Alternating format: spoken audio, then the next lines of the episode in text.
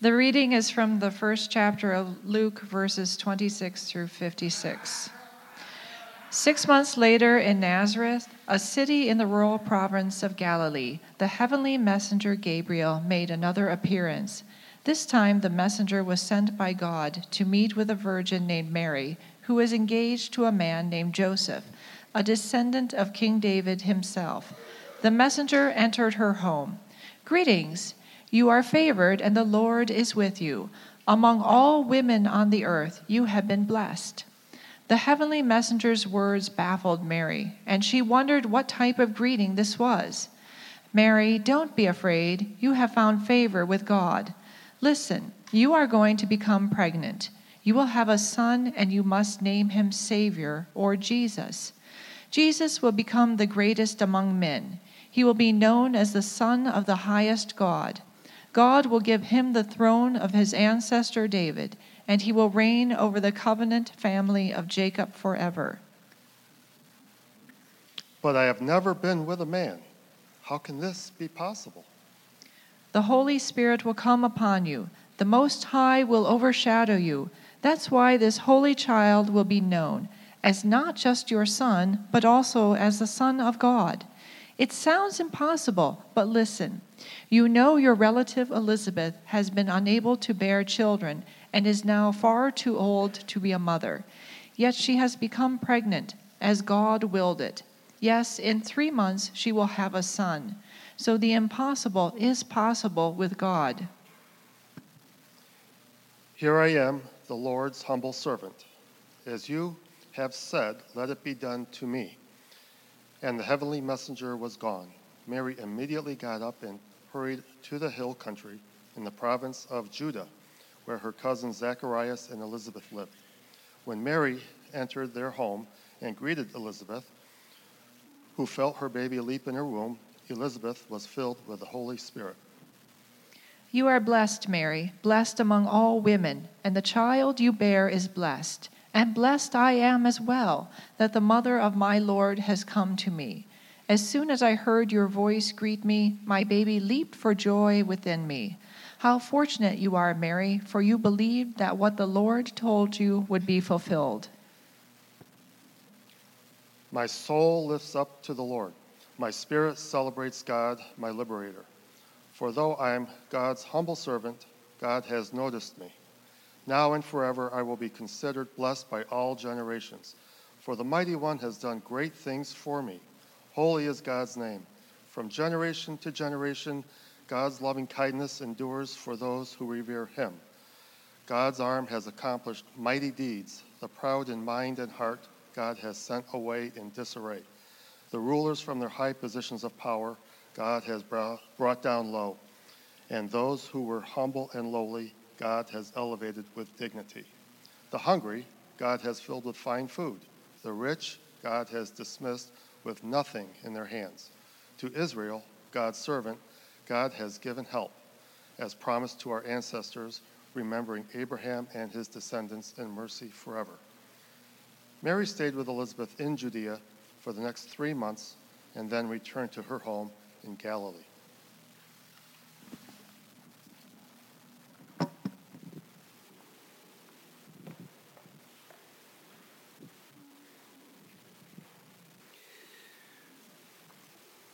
I don't know if it's true or not, but sometimes there are some days when it feels to me like we're in the midst of another baby boom. Here at Zion, there are a number of folks expecting or who've recently had babies. Uh, I know that there's some of you who have uh, children or grandchildren who are expecting. Uh, I think of some of my own family members, my nieces and nephews. Not that nieces and nephews are being born, my nieces and nephews are having children.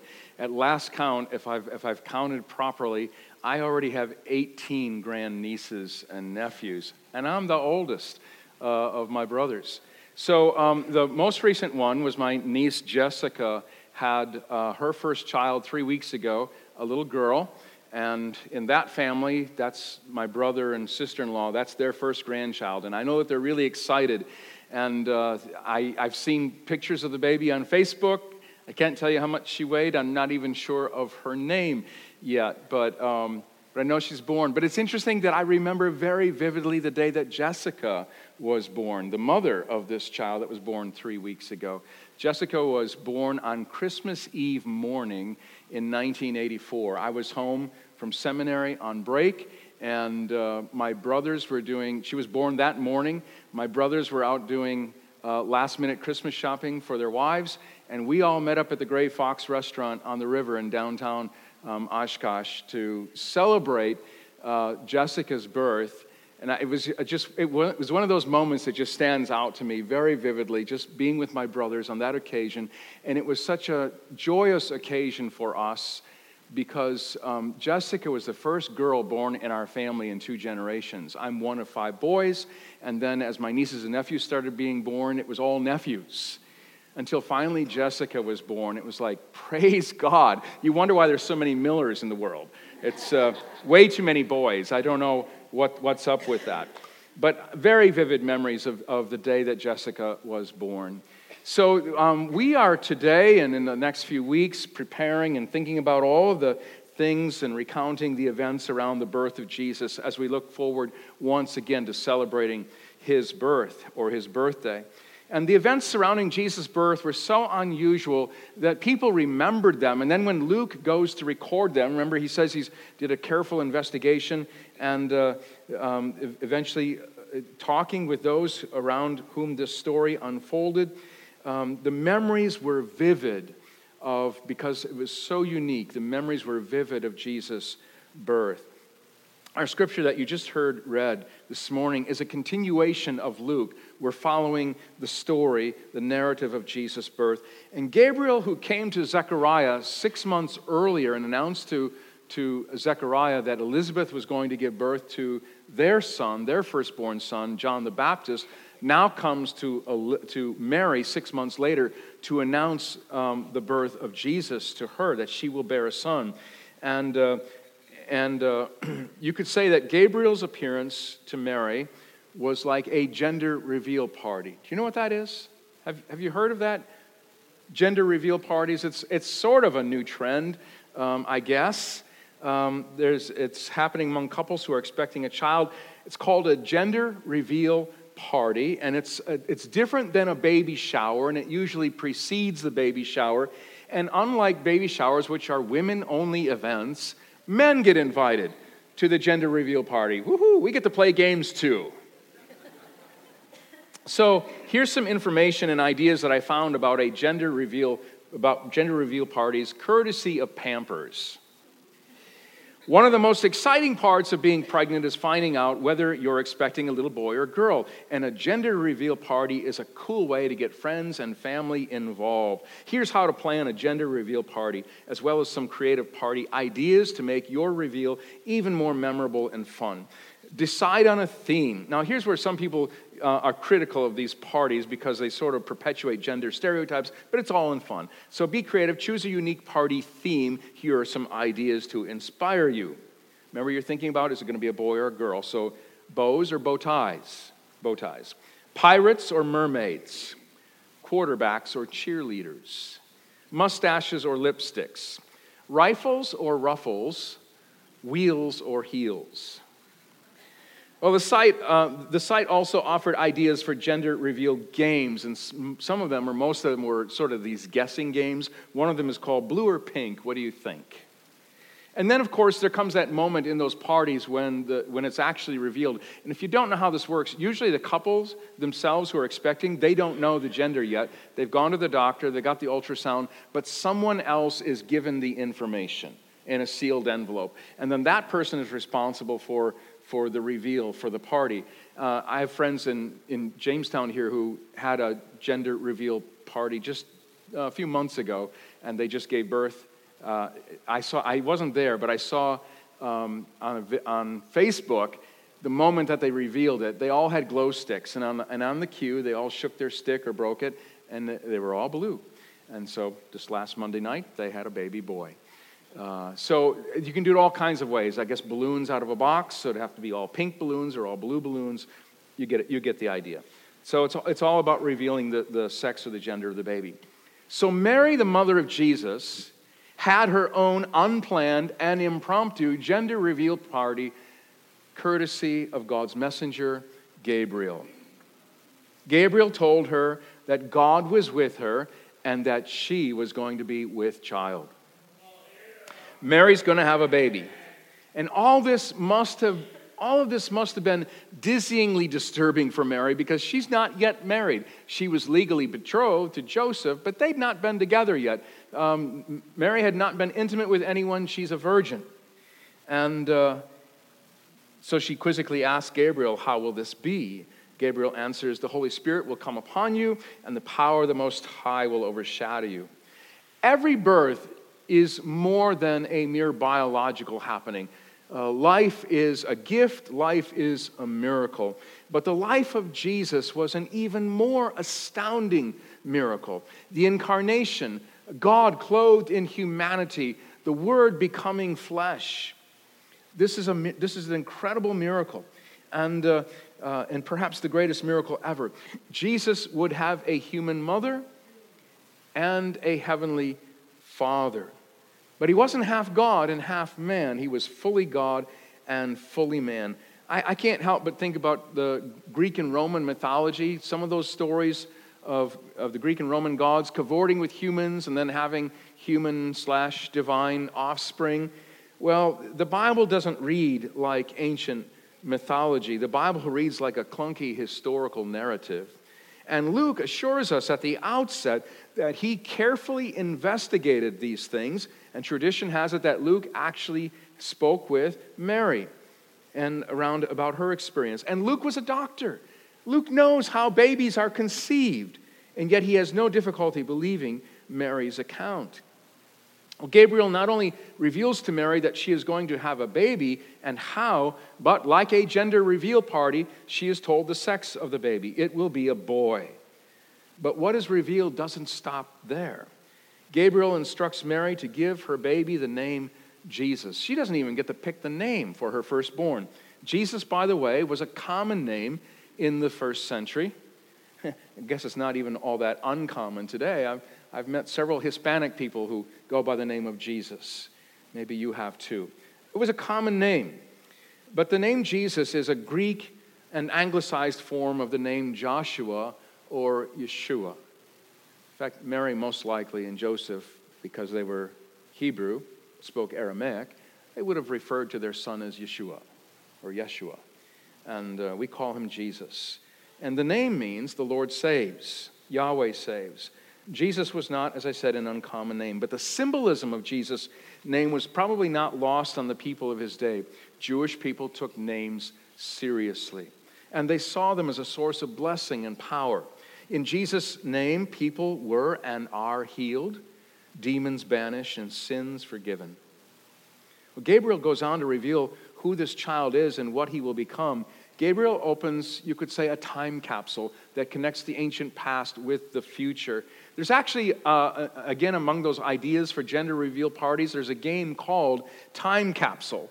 And once the gender of the baby is revealed at the party, you invite your guests to write notes or um, predictions or advice for the baby, and then that's sealed in a box, or maybe it's recorded by video and saved to give to the child uh, down the road as they grow up. So, Gabriel, looking down through this time capsule, if you will, down the corridor of time, and he reveals to Mary that her son will be great. Jesus will be great.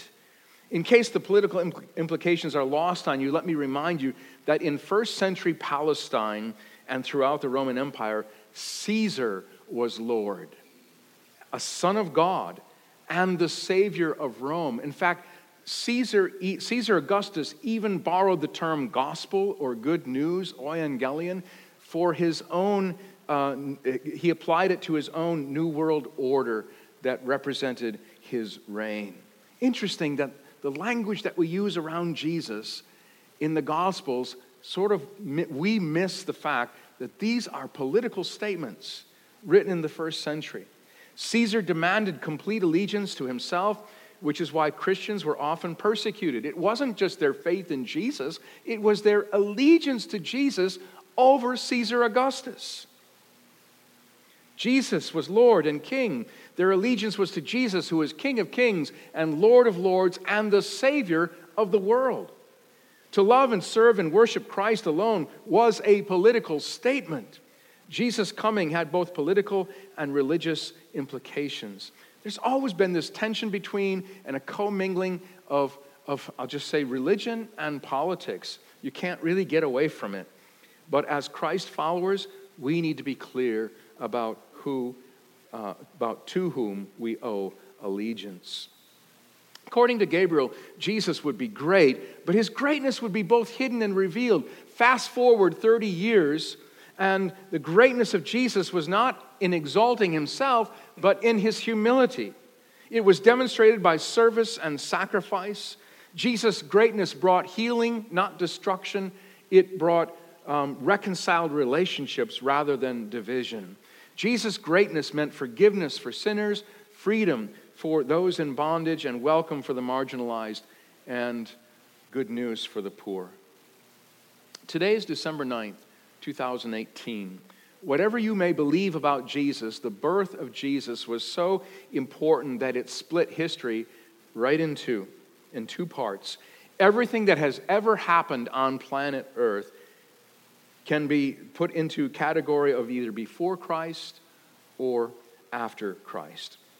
Richard Nixon got carried away with the excitement in 1969 when the Apollo astronauts landed on the moon, and this is what he said It's the greatest day since creation. But Billy Graham solemnly reminded him of Christmas and Easter. By any measure of history, Graham was right. Jesus, who in his lifetime preached to fewer people than even one of Billy Graham's crusades, changed the world more than any other person. He introduced a new force field into history and now holds the allegiance of a third of all people on earth. Brian McLaren writes of the greatness of Jesus. He said, A new and unprecedented social reality is being created, a new realm, a new network of relationships, a new kingdom. He writes this He says, As we have seen, Jesus enjoys table fellowship with prostitutes and drunks, seeming to shift the locus of spirituality from the temple, which he says is going to be destroyed, to the table of fellowship and reconciliation. He affirms and responds to the faith of Gentiles, Romans, Syrophoenicians, and Samaritans. It takes a while for his followers to realize where this will lead, but eventually they get it. They realize that in the kingdom of God, they can no longer label people with old labels like male, female, Jew, Gentile, slave, free, rich, poor, barbarian, Scythian, and so on. They must see people in a new light. When they see people as God's creations, beloved by the king, and welcome in the kingdom, they must open their hearts, homes, tables, and fellowships to everyone without regard for old distinctions. That's radical. End of quote. Jesus will be great, and the kingdom of God will be radically, scandalously inclusive, and that is good news. In Jesus, we see greatness. This is this, by the way, is the fulfillment of the promises that were given to Abraham. When God said to Abraham, through your offspring, through your seed, that's the Messiah, all nations, all people will be blessed. Well, Gabriel continues to reveal to Mary who Jesus is. She says he will be called the Son of the Most High. The Lord God will give him the throne of his father David. Two terms there, Lord God, are the most prominent names found in the Old Testament Yahweh and Elohim. Yahweh is the personal name of God, Elohim is the Hebrew word for God. Jesus, this Mary's son, will be called the Son of God. He is uh, the, the God of Abraham and the Son of Man. Gabriel reveals as well that Jesus will be given the throne of his ancestor David, and he will reign over the house of Jacob, that's Israel, forever, and his kingdom will never end. At this point, Mary and anyone who's hearing these words knows the identity of this child who's about to be born. Immediately, they know that Mary's son, this is the Messiah or Christ. Unquestionably, this is the child for which Israel has been waiting. All those prophecies, all those promises now fulfilled. Luke is intentional about the language he uses. Gabriel is intentional about the language he used. They are connecting the birth of Jesus with ancient whispers and words and promises and prophecies And now they are being fulfilled as the big God story is unfolding. Now, despite the humble circumstances of, of Jesus' birth, he was born king of the Jews. And this is what Gabriel is saying that he will be king on David's throne. You remember when Jesus was, shortly after he was born, the Magi, the wise men who came, they came in search of the one who is born king of the Jews. And then, some 30, 33 years later, when Jesus is hanging on the cross, Pilate orders that a sign be posted above his head on the cross. Pilate did it to mock the Jews, to sort of get them back, but it was true nevertheless Jesus of Nazareth, King of the Jews. Written in three languages so that everyone could read it. It was true. Jesus is King of the Jews. That's a racial king. He's the King of Israel. That's a national king. Jesus is uh, the King of righteousness. That's a moral king. Jesus is the King of heaven and earth. That's a universal king. Jesus is the King of glory. That's a celestial king. And again, despite the humble circumstances of Jesus' birth, born of Mary, a poor and yet faithful uh, follower of God, Gabriel reveals the royal lineage and the eternal reign of Jesus. It's quite a reveal party, Mary. To be given all of this information really before she even became pregnant. It's amazing. And then God was, was so gracious and revealed to Mary that, that she would be the son, that, and, she, and he continued to give her glimpses of who that son was and what he would be. Uh, God was gracious as he continued to reveal to her um, uh, I just think you can imagine Mary walking away from that experience with Gabriel, wondering, what just happened? Is that real? Did I hear right? Was I dreaming? Was that, was that real? And she goes off to her cousin, to her relative Elizabeth, and the moment she steps into Elizabeth's house, at the sound of her voice, John the Baptist, who's in the womb of Elizabeth at this point, probably near the end of her pregnancy, leaps in the womb for joy. Gabriel had said six months before that John would be filled with the Holy Spirit from birth. Well, he's apparently got the Holy Spirit even in the womb. And then there's Elizabeth, who's filled with the Holy Spirit as well at Mary's greeting. And, and, and Elizabeth says, Blessed are you among women, and blessed is the child you will bear. Blessed are you that you believe that what God said will come true. And so all of this is affirming for Mary yes, it's true, it's all true. And, and, and it's being affirmed. And, and in. in their words, and even in Mary's song, again, God is revealing, because they're being filled with the Spirit, God continues to reveal bits and pieces about who this child is and who he will become. And then the night that Jesus was, was born, Mary and Joseph probably finally enjoying a moment of stillness, and then who shows up? A bunch of scruffy shepherds with news that they had been visited by angels that night with the news that a Savior had been born to them, and they came searching for that Christ child. And then, about a week later, Mary and Joseph took Jesus to the temple to have him dedicated, and there they walk in, and there's two old dear saints, elders, Simeon and Anna. And again, prompted by the Holy Spirit, they approach Mary and Joseph, somehow knowing who this child is. Simeon takes that baby in his arms and he says, Sovereign Lord, you now dismiss your servant in peace, for my eyes have seen your salvation, which you have prepared in the face of all people. Anna also prophesied about this child. Simeon prophesied that, that this child, that something would happen in the future that would pierce Mary's own heart. And then, weeks, maybe months later, men from the East showed up from the Far East scientists, astronomers, astrologers, stargazers. Again, guided by star, coming to see the one who is born King of the Jews. Afterward, Mary and Joseph were warned to flee to Egypt for the safety of their, of their newborn. They would be refugees on the run fleeing danger and violence that would take the lives of all of the infants in Bethlehem.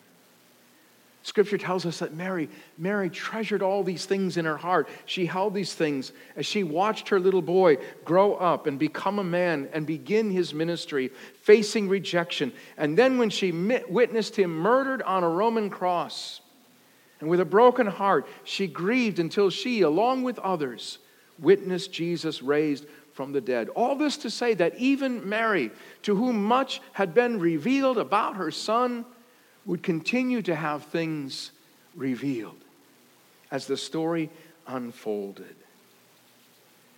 And not only Mary, Joseph, the shepherds, the Magi, Simeon and Anna, and then years later, the disciples, fishermen, tax collectors, and zealots. Then Nicodemus, the woman, the Samaritan woman at the well, and Zacchaeus. And after Jesus' death, resurrection, and ascension, Jesus was revealed to Saul on the road to Damascus.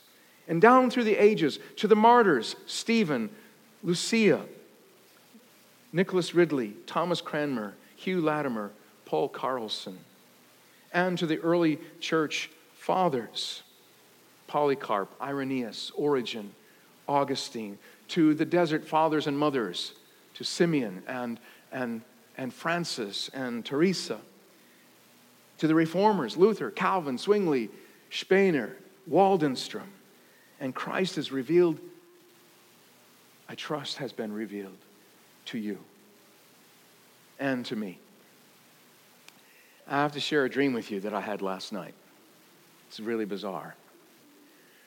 So I dreamt last night that I was, I don't know, I was somewhere in somebody's living room, somebody's home. There were folks from the church there, and we got talking about today. And I started sharing the sermon. And I'm, I'm, I'm not kidding, in my dream, word for word, my sermon, at least a portion of it. Like I had, and I didn't have it memorized, but it was there. And it, it was in my dream. I'm like, word for word, sharing what I was going to be preaching today with the folks who were there. And, uh, and then there was another group off in the other room, and they finished what they were doing, and they, they came in and joined us in, in the larger group. And again, I think it was folks from the church, maybe friends. I don't even know who all was there, except the one person that I do remember, Pastor Jay, was there. And, uh, and somebody said something about him. I don't remember what they said. And then I noticed this is the part, this is the part that was really weird. Jay wasn't wearing a shirt. I know, it's very disturbing, isn't it?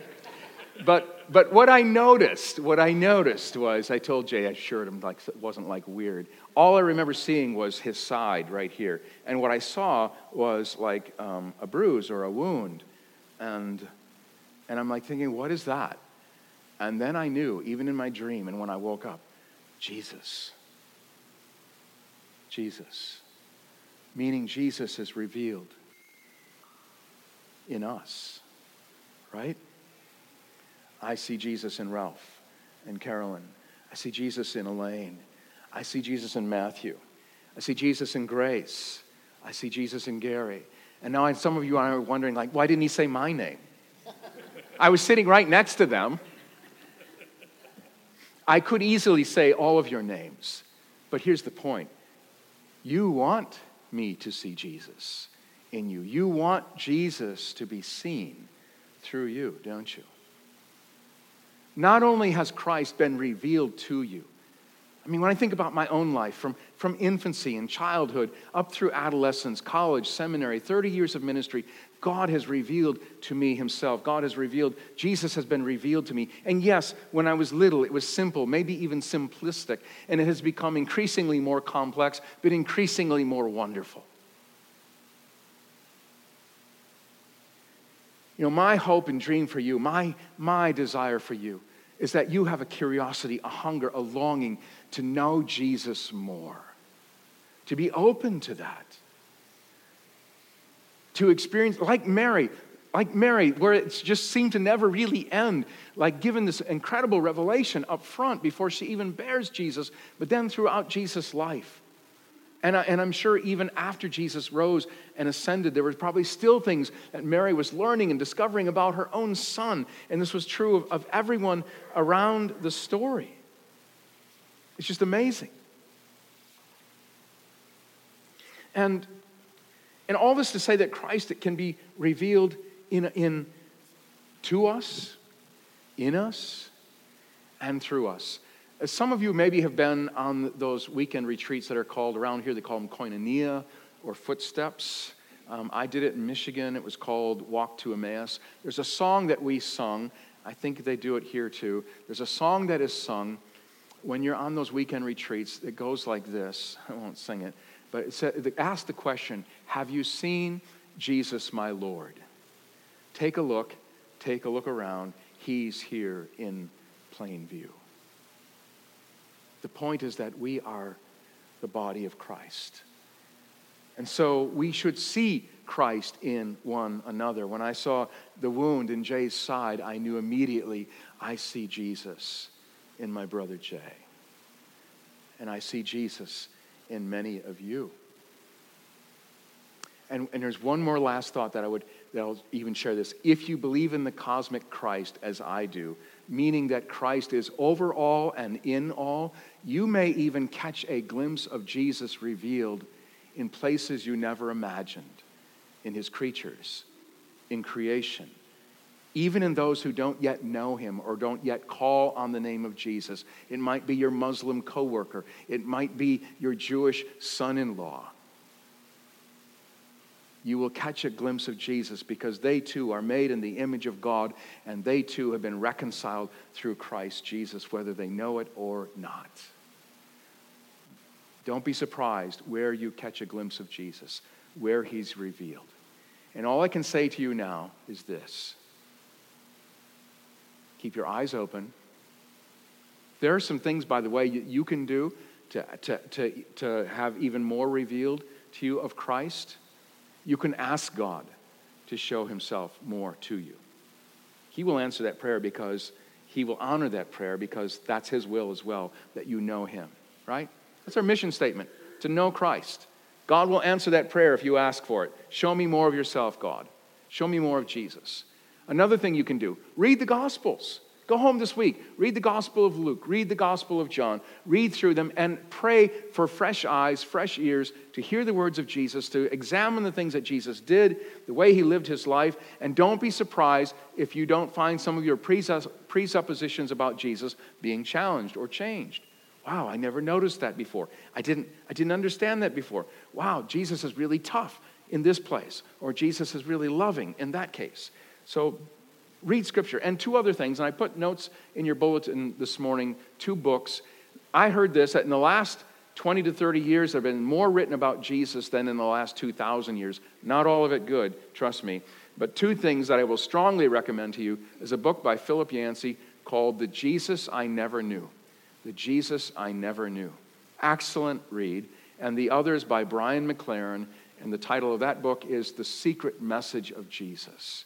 Both great reads. They'll open your eyes, they'll expand you, they'll deepen your understanding of Christ and who he is and what he taught and did. More will be revealed. Amen. Let's pray.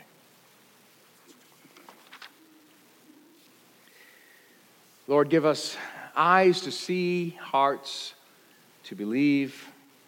Show yourself to us, make yourself known through us. And Lord, as we carry on your work in the world, as we long for your return in glory, may we have no difficulty recognizing you on that day when you return. Lord, thank you for the many ways that you have and continue and will yet reveal yourself to us. We give you thanks and praise. In Jesus' name, amen.